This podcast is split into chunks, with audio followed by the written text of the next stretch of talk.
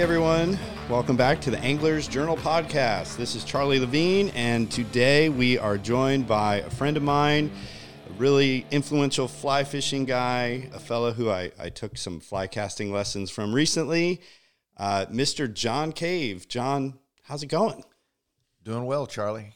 Oh man, it's so good to see you. We are actually sitting in, in your, your living room or dining room here uh, in Central Florida, and I've I guess I first came to know you when you published your book, A Fly Fishing Odyssey. Right.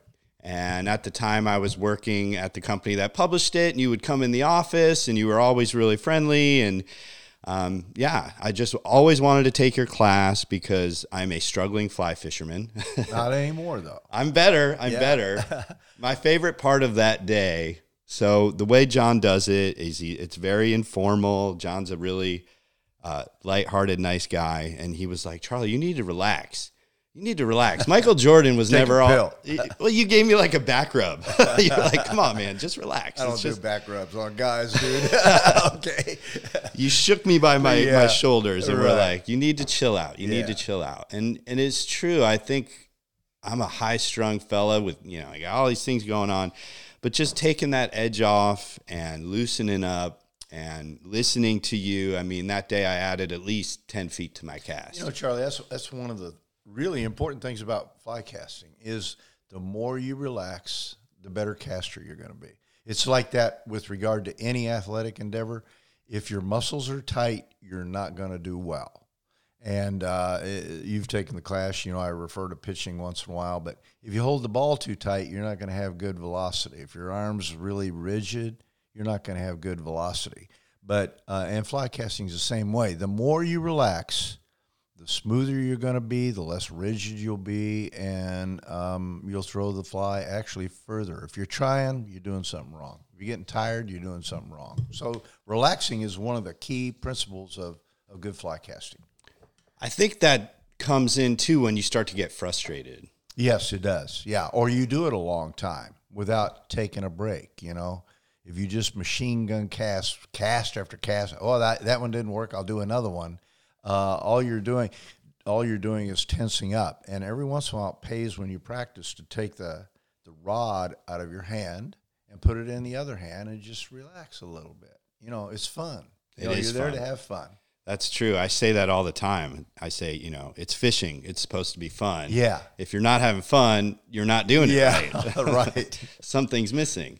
Um, but you know, since spending that time, I've just wanted to learn more about your career and how you've got into it. I mean, you've been at this for for some time now. Yeah, long time. Um, was really curious about your roots and you know where did you grow up and how did you first get into fly fishing? Yeah, I grew up in uh, in Indiana, and um, uh, did some fly casting. Didn't know much about it back then because it wasn't popular at all. Uh, everybody would say, "Well, why don't you use a spinning rod?" You know, and you'd read the old timey magazines, Outdoor Life, Field & Stream. They didn't have much on fly fishing, and if they did, in looking back in retrospect, it wasn't correct. So um, uh, I, I can remember I went up to a, a, a Western auto store, showing my age there, but uh, and uh, used to look at the fly gear, and I thought I can't wait till I can afford you know this rod, and I wanted an automatic reel. I thought ah, that's the pinnacle right there, not knowing that you know single action was the way to go. But uh, I bought that, and I used to fish some of the smallmouth streams uh, around where I grew up. Uh, a lot of times I get up before uh, school, and I would go out and and fly fish, and it just uh, I loved it. I always loved it, and I wanted to get really really good. I finally met a guy as I was getting older, a guy named Ed Mueller who used to guide out west and was a tournament caster, and he he lived around there, and he he was he was he could be a little cantankerous, okay, but uh, because I love fly fishing, he kind of took me under his wing a little bit, me and another guy, and and really helped us. And I look upon the lessons that that Ed gave me back then. Uh, they were outstanding, honestly, as good as you could probably get. And and um, I don't know. Uh, I used to buy him breakfast on Sunday, and he would teach me about it. But he he had a camper that he would take to a location. If the camper door was closed, that meant uh, he didn't want any company that day. Okay. I always wondered if that if that camper was rocking or something. Maybe that was it. I don't know. Probably. You might want to add that. I don't know. But uh, um, yeah, that I give him a lot of credit. I actually dedicated in the forward on on my casting book. Uh, I mentioned him, and uh, I tell people when I teach about Ed and just how influential he was in my life. That's so cool. And then as I got better and better, met others like Lefty or, you know, just people that you would read about, Charlie Waterman. And hard to believe, but I, I became friends with those guys, you know, back in the 70s. And uh, yeah, actually, uh, about mid 70s, I ran into some, some of them. And um, even then, there was not that many people doing, especially in saltwater. Uh, you know, um, didn't see much of that. So when did you fall in love with Florida?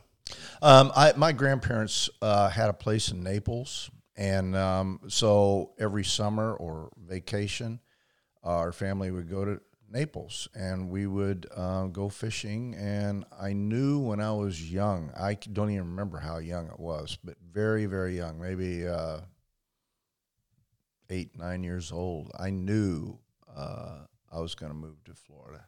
I knew right away. Just felt Yeah, that was yeah. where you fit. Fishing, the the beautiful area. I mean, we used to go fishing on Marco Beach. There wasn't anything there. It's hard to believe, but there was nothing there, and uh, uh, I just fell in love with uh, with Florida. Interior, Keys, coastal areas doesn't make any difference. I there's so much that attracts me here as a as primarily a fly fisher, but uh, also as a, a, a, an occasional hunter. I don't hunt anymore uh, because my eyesight's not as good as it used to be. But um, I really, really love love Florida. Yeah, and it's interesting to me that you settled here in Central Florida Mm-hmm. because when you think fishing in Florida, you think the coast, or at least I do. Um, Right. but it seems like you still do quite a bit of freshwater fishing. Yeah, I, I actually cut my teeth on um, saltwater fly fishing back in the early 70s. And um, uh, when I first started guiding, I worked almost strictly saltwater. Um, then, as the fishery wasn't getting as, you know, it was uh, uh, being degraded here in Central Florida, the saltwater fishery.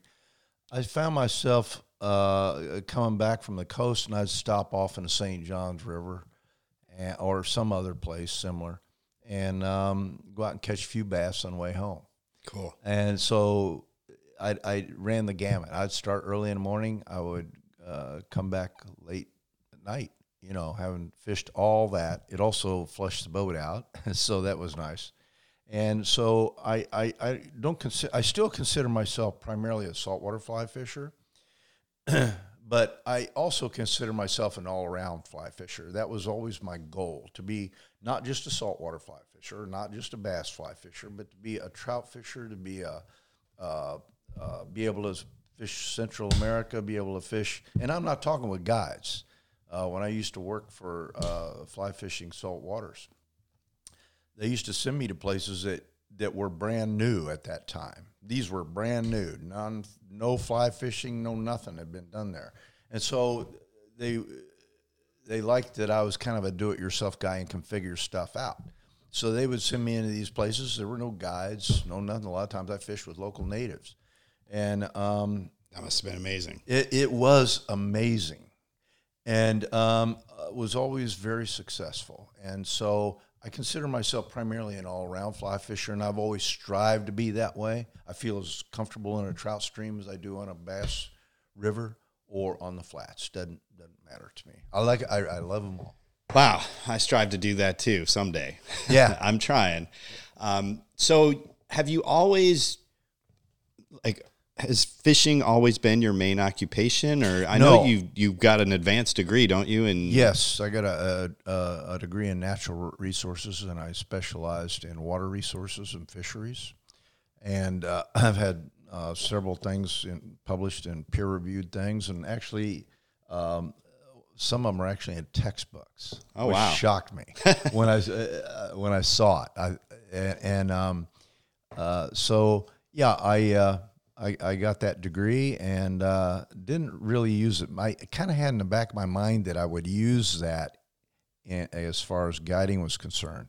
Um, I also was a general contractor Okay. for uh um because I got to pay bills. Okay, as I developed my business more and more, and so um uh, I did that, and uh, um but it I hate to say this, but it always I don't hope I don't any old customers there, but it always took a back seat to to the fly fishing.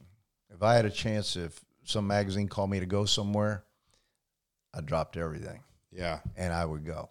And No that's regrets. what it took. No regrets. No, none. To experience those places when they're just getting developed, I I can't even imagine. Um, you know, because I've been to Costa Rica and all these spots, and now there's it's like you're in Florida. There's a It huge is. marina, and there's all these things. Yeah. But I would think to be there in the very beginning was pretty cool. It was amazing. It, it truly was amazing. One of the, one of the places I remember the most. Well, there's a lot, but I can remember going to uh, uh, uh, Honduras, and uh, we went to a place called Cannon Island, which was um, uh, an old Spanish fort. There were still cannons there from that, and uh, the only people that inhabited that were natives, and uh, very tribal. I stayed in a stick hut there, and there was a family that was trying to establish a fishing business there for for tarpon and stuff and snook, and uh, um, but they didn't. They knew where the fish were, but they didn't know how to fly fish for them. What lines, what flies, um, you know, what would be conducive to fly fishing for those. You know, rather than there's some places where you'll cast a fly out for tarpon and they have you almost kind of drift it and jerk it. I won't. I won't participate in that, No, and I won't name the lodges. but there's plenty of them. Sure. And um, you know where you could free cast to them. Um, same with rooster fish and places I've been where it's rooster fishing. You know, you, I, I, I, I'm doing it legitimately, or I'm, I'm just not going to do it. To catch it on fly means nothing. You know, on a fly rod, you might as well do whatever you got. But um, the act of fly fishing itself is, is attractive. But Cannon Island was really cool, man. The, those natives, they, you know, it was like loincloths optional. They're all out in dugout canoes paddling around. Wow. It it, it was so cool. Uh, there are no roads to this area I went to, and uh, sometime later, if you get a chance, I'll tell tell you a story about even getting there. I've It got was an amazing trip. we we flew out of Tegucigalpa, and uh, What is that? Is that that's uh, the capital okay? of uh, Honduras, and um, so we're I'm supposed to catch a, a, a plane from there, and we get off. Tegucigalpa, by the way, is one of the most dangerous airports in the world, and um, rightfully so, I might add.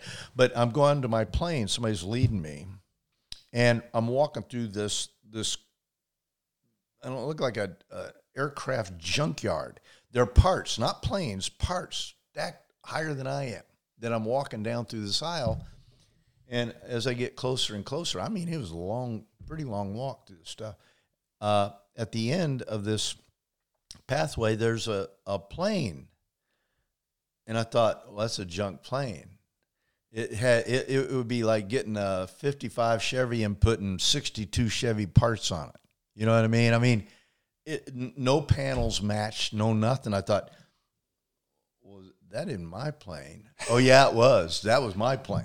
Wow. So I get there. None of the seats in there were the same. The seat belts were so old, I didn't even know how to fasten them. Gee. And and the guy gets in. He says, "We pray before every flight." And this is like a four-passenger plane. I thought, for God's sakes, do something. Check the flaps. Check the gas. I don't know, but the last thing I want to hear from my pilot is, "Let's pray." Let's pray. So anyway, I get in. I'm sitting in the front seat, and we fly across some place called Buzzard Canyon. And he said, um, uh, "Watch for buzzards because if they hit the prop, single engine plane, by the way, uh, a small plane, um, you know, we might wreck." And I thought, "Well, there's buzzards everywhere. what what am I checking for? So we finally land anyway. We made it and landed. Um, they flew over this like little pathway through the middle of town, cleared everybody out, and then they landed on it. And um, then he later I found out he was a missionary. That's why he wanted to pray, I guess. but uh, I was taken back. I'll tell you that. Wow, I'm crazy adventures, and I I don't personally.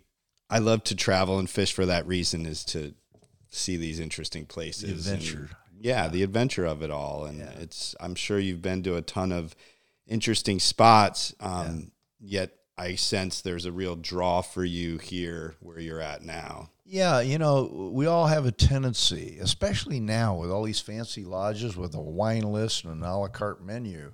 We have a tendency to think, well, I got to go here to do this. I, I have to travel to have good fishing. And you know, nothing could be further than the truth from the truth. Uh, we have as good a fishing as there is, and even here in Central Florida. I mean, you know, you can you can go to the jungles of Costa Rica and go snook fishing, you know, or I can go around Mosquito Lagoon and whack some there, or a few other places that I won't mention, but um, Yeah. very very good, you know, or bass fishing. Uh, uh, I've taken guys bass fishing when I was guiding who had been to the Amazon. They said, "Man, this is better bass fishing than what they had for for peacocks in the Amazon." Um, so i we have a tendency to overlook our own backyard. You know, I agree. I think the pandemic, uh, for me personally, was good in that way because I could. No one could travel, so yeah, I explored Florida a bit more and found some really cool spots. You- There's, you there's really so do. much diversity here. there really is, and it's right. as You you know, you don't even have to travel in Florida. It's right here. If you're willing to put in the time and look around, um, yeah, I I I do not like flying anymore. Not because I'm afraid to fly, because obviously I've flown in the junkiest stuff you can even imagine. But um, just the delays, the wait, Yeah. the TSA line, and all that. I just won't do it. If I go to the Bahamas anymore, I charter a plane. You know, a bunch of us will charter a plane and we'll fly over. Yeah, I get that. Yeah. And so, how long were you a guide? Oh wow. Uh, twenty three years. And was that in Mosquito Lagoon in this area? Mosquito Lagoon, Indian River, but I, I also did trips to other places uh, here in Fl- Florida, uh, Everglades, uh, um, uh, down south uh, a little bit, um, around Mar- uh, Melbourne area or Sebastian area, or and a little bit north, up up as far as Flagler. So was that in the 80s, 90s? Um, yeah, eighties, nineties, mostly. Yeah, and back then I was really the only. Uh, they, you know, I see the some some of these things. Well, I've been doing guiding here twenty five years.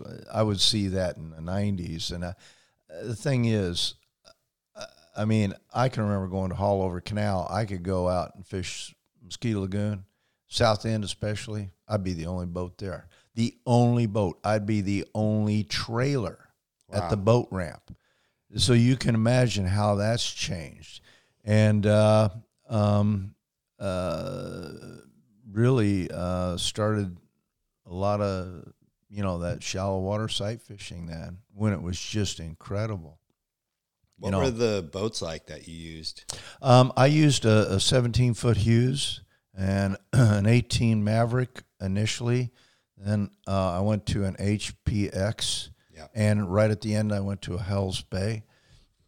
so, uh, I, I, and I've actually owned tons of boats. I, I counted them one day. I think I've owned in my life 20, 20 some boats. Wow.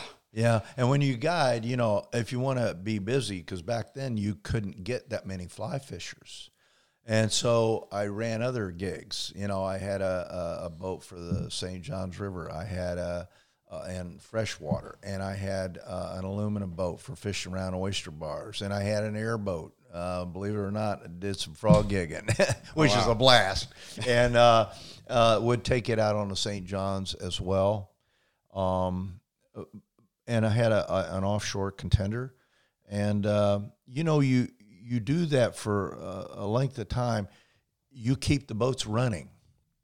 But when you slow down or when you decide you're going to get out of it, the maintenance become it starts creeping in, and you think, uh, I can't keep these running. Yeah. I got to get rid of them. It's not that the boats were bad. It's just you got to you got to run those boats. Yeah, Oh, As sure. you know, I mean, you know that better than anybody. I say it all the time. I'm, something's probably breaking on my boat right now. Exactly. Yeah. Just, as Just we talk. there. Yeah. It's very true. And and your brother, what is your brother's name? Uh, John? Paul. Paul. He still guides. Mm-hmm. He still guides. And is he he's actively fishing the St. John's or St. John's and uh, Mosquito Lagoon. and that's your younger brother? Younger brother, a couple years by by two years, and uh, yeah, he, he he still enjoys it. Um, but I, I I see him winding down a little bit, and uh, I don't know how much longer he'll be doing it. Well, I would imagine you probably it's mostly repeat guys that he's become is, at this point. A lot of the captains and guides I know, as they get good and into it, they sort of pick and choose Right. who they want to fish with, and it, it you know they put their time in to get there.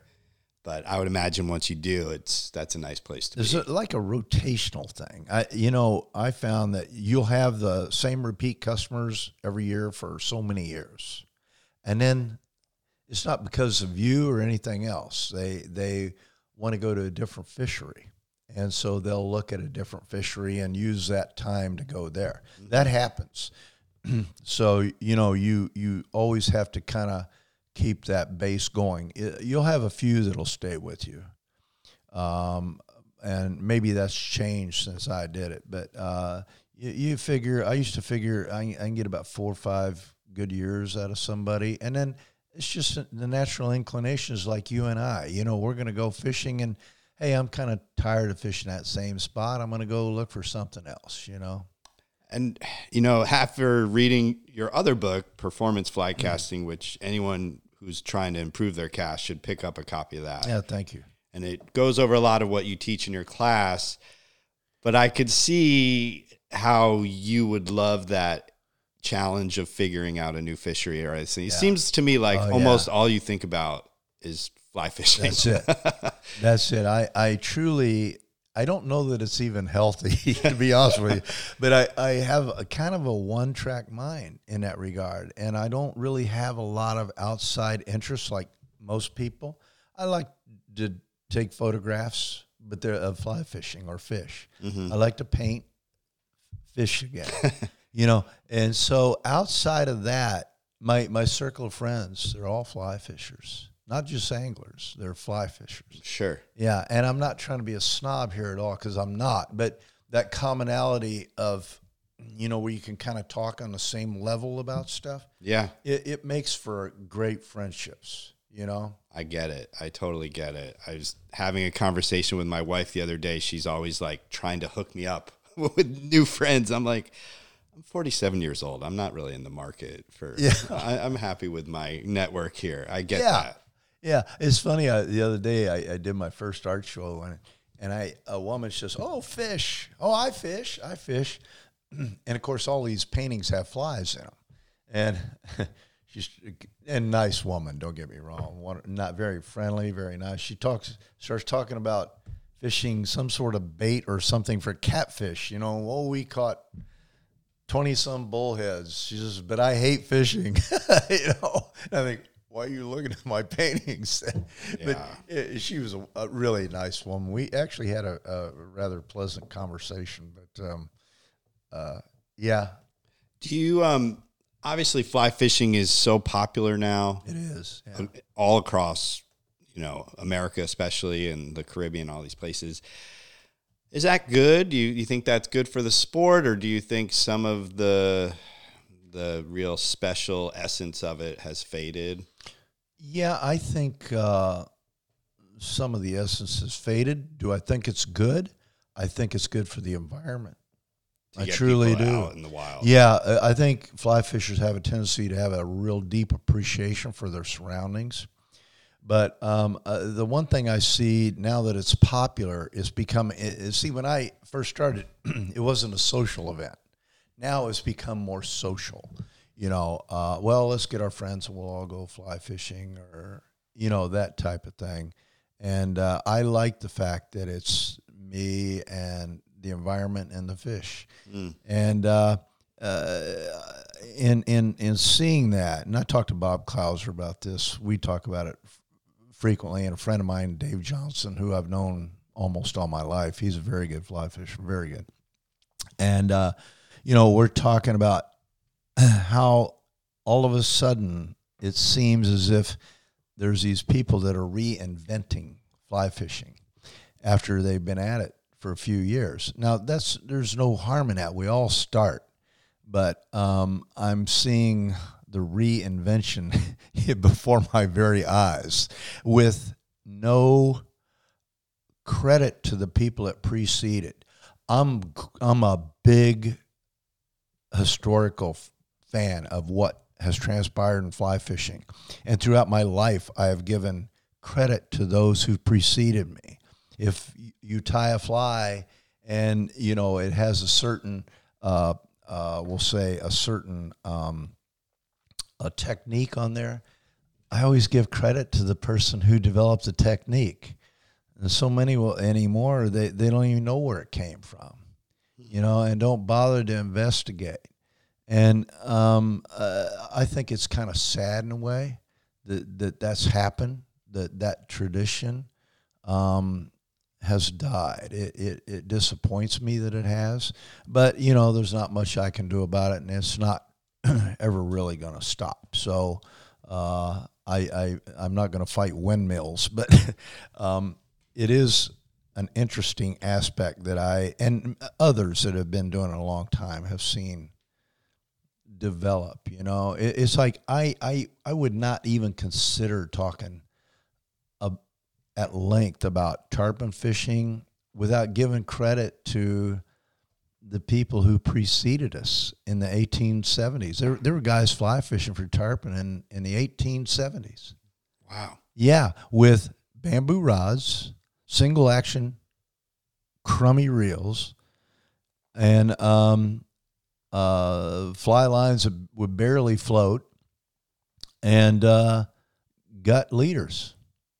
And uh, sometimes they were catching sizable fish. I mean, the Dimock brothers and uh, Dr. James Henshall were catching fish in excess of 60 pounds with that stuff on fly, you know?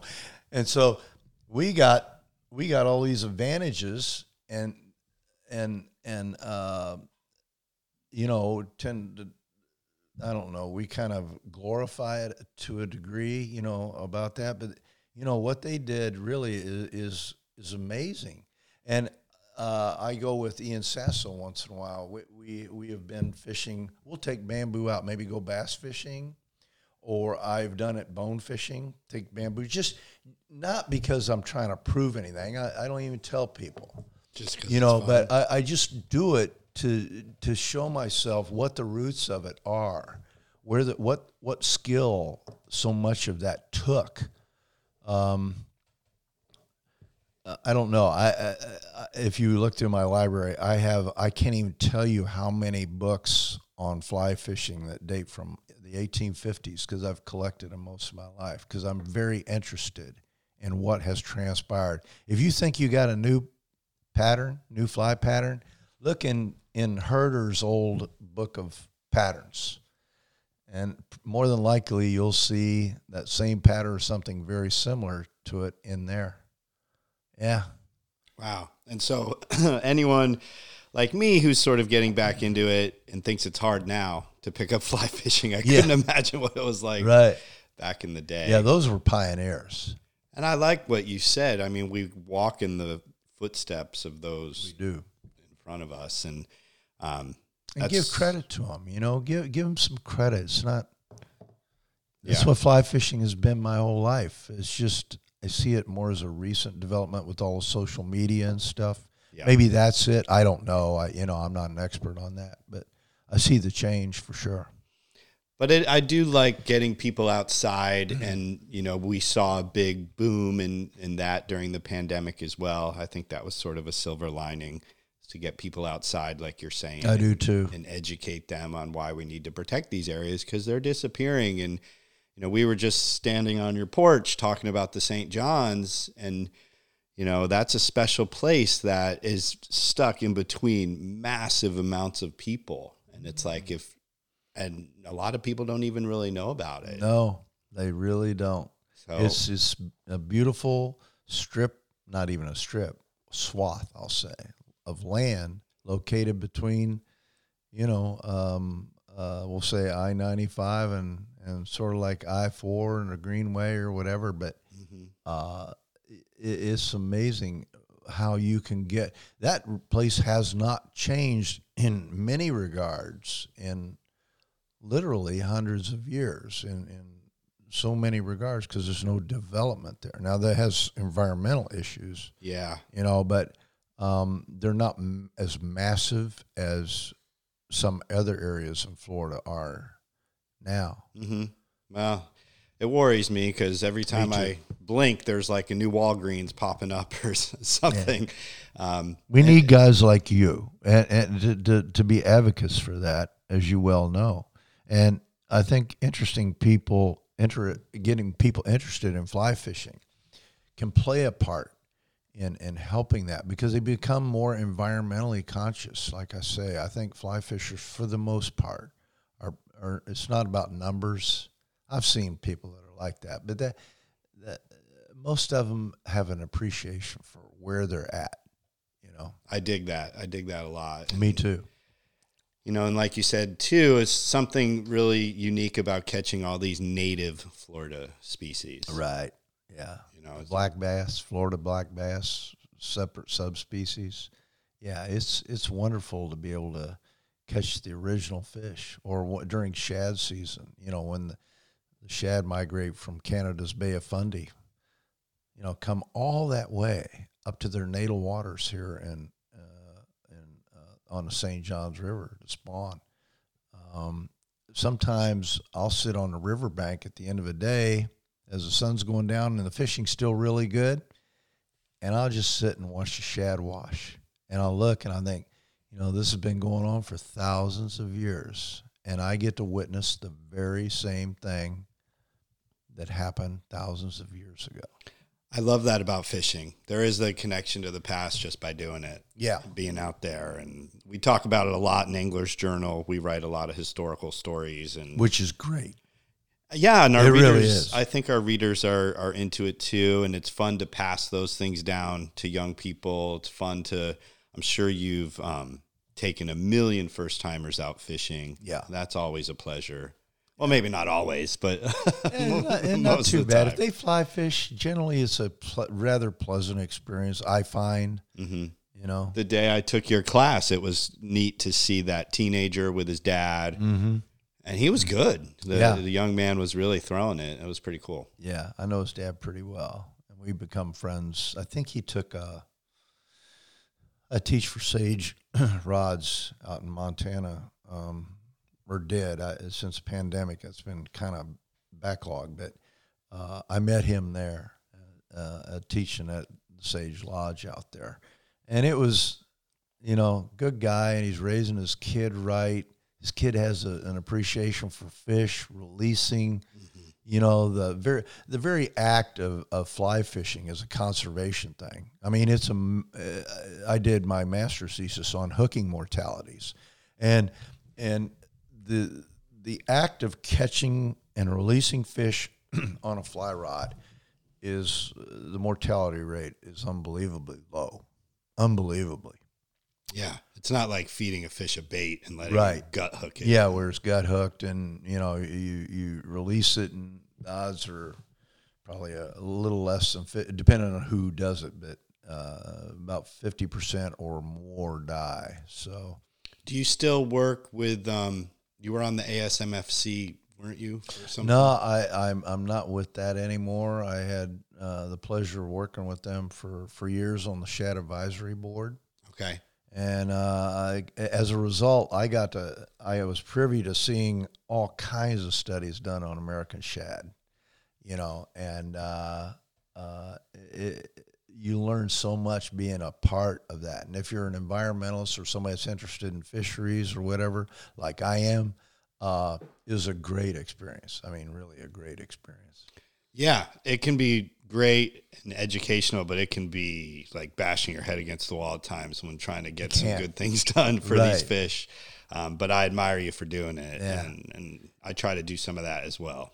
everybody thinks their idea i call it the billy bob theory they think they here you have these professionally trained scientists and i'm sure that people listen to this are going to be some that disagree and that will want to argue with peer reviewed studies. Peer reviewed means their peers are reviewing it and that same study has been performed several times so that they come to a conclusion and they don't deal in absolutes they deal in probabilities. And um, but somebody will have a, their own theory and they'll justify it by saying well i saw this or i saw that. Well that that really basically has nothing to do with it. Yeah, it can be, and there's a lot of stakeholders, but that's a whole nother rabbit hole we could yeah oh yeah jump down. Um, well, Jon, I, gosh, it's always fun to talk with you. Thank you so Yeah, much for making the you. time. I, I really um, would recommend anyone interested in fly fishing take your class, whether it's through you personally or through Sage or any of your other partners. Uh, your website is Jon Cave Fly Um, Fishing, it's right? Jon J O N B as in boy caveflyfishing.com. Although I'm having some issues with it right Yeah, now, as we talked me. about. But um, they can also email me if it's okay for me to give out my email address. Is that Up all right? to you. This is Okay, going out it's to the world. uh, JBC Flyfish at att.net. yeah. If you have any interest in, even if you're not interested in the class, I enjoy talking about fly fishing. So send me your questions, good, bad, or ugly, and uh, I'd be happy to answer them. Sounds great. And we're definitely going to do a story on Jon and, you know, his legacy and, and all the cool things he's done. So keep an eye out for that in Anglers Journal and visit us at anglersjournal.com. Thanks so much, Jon. Thank you for having me, Charlie.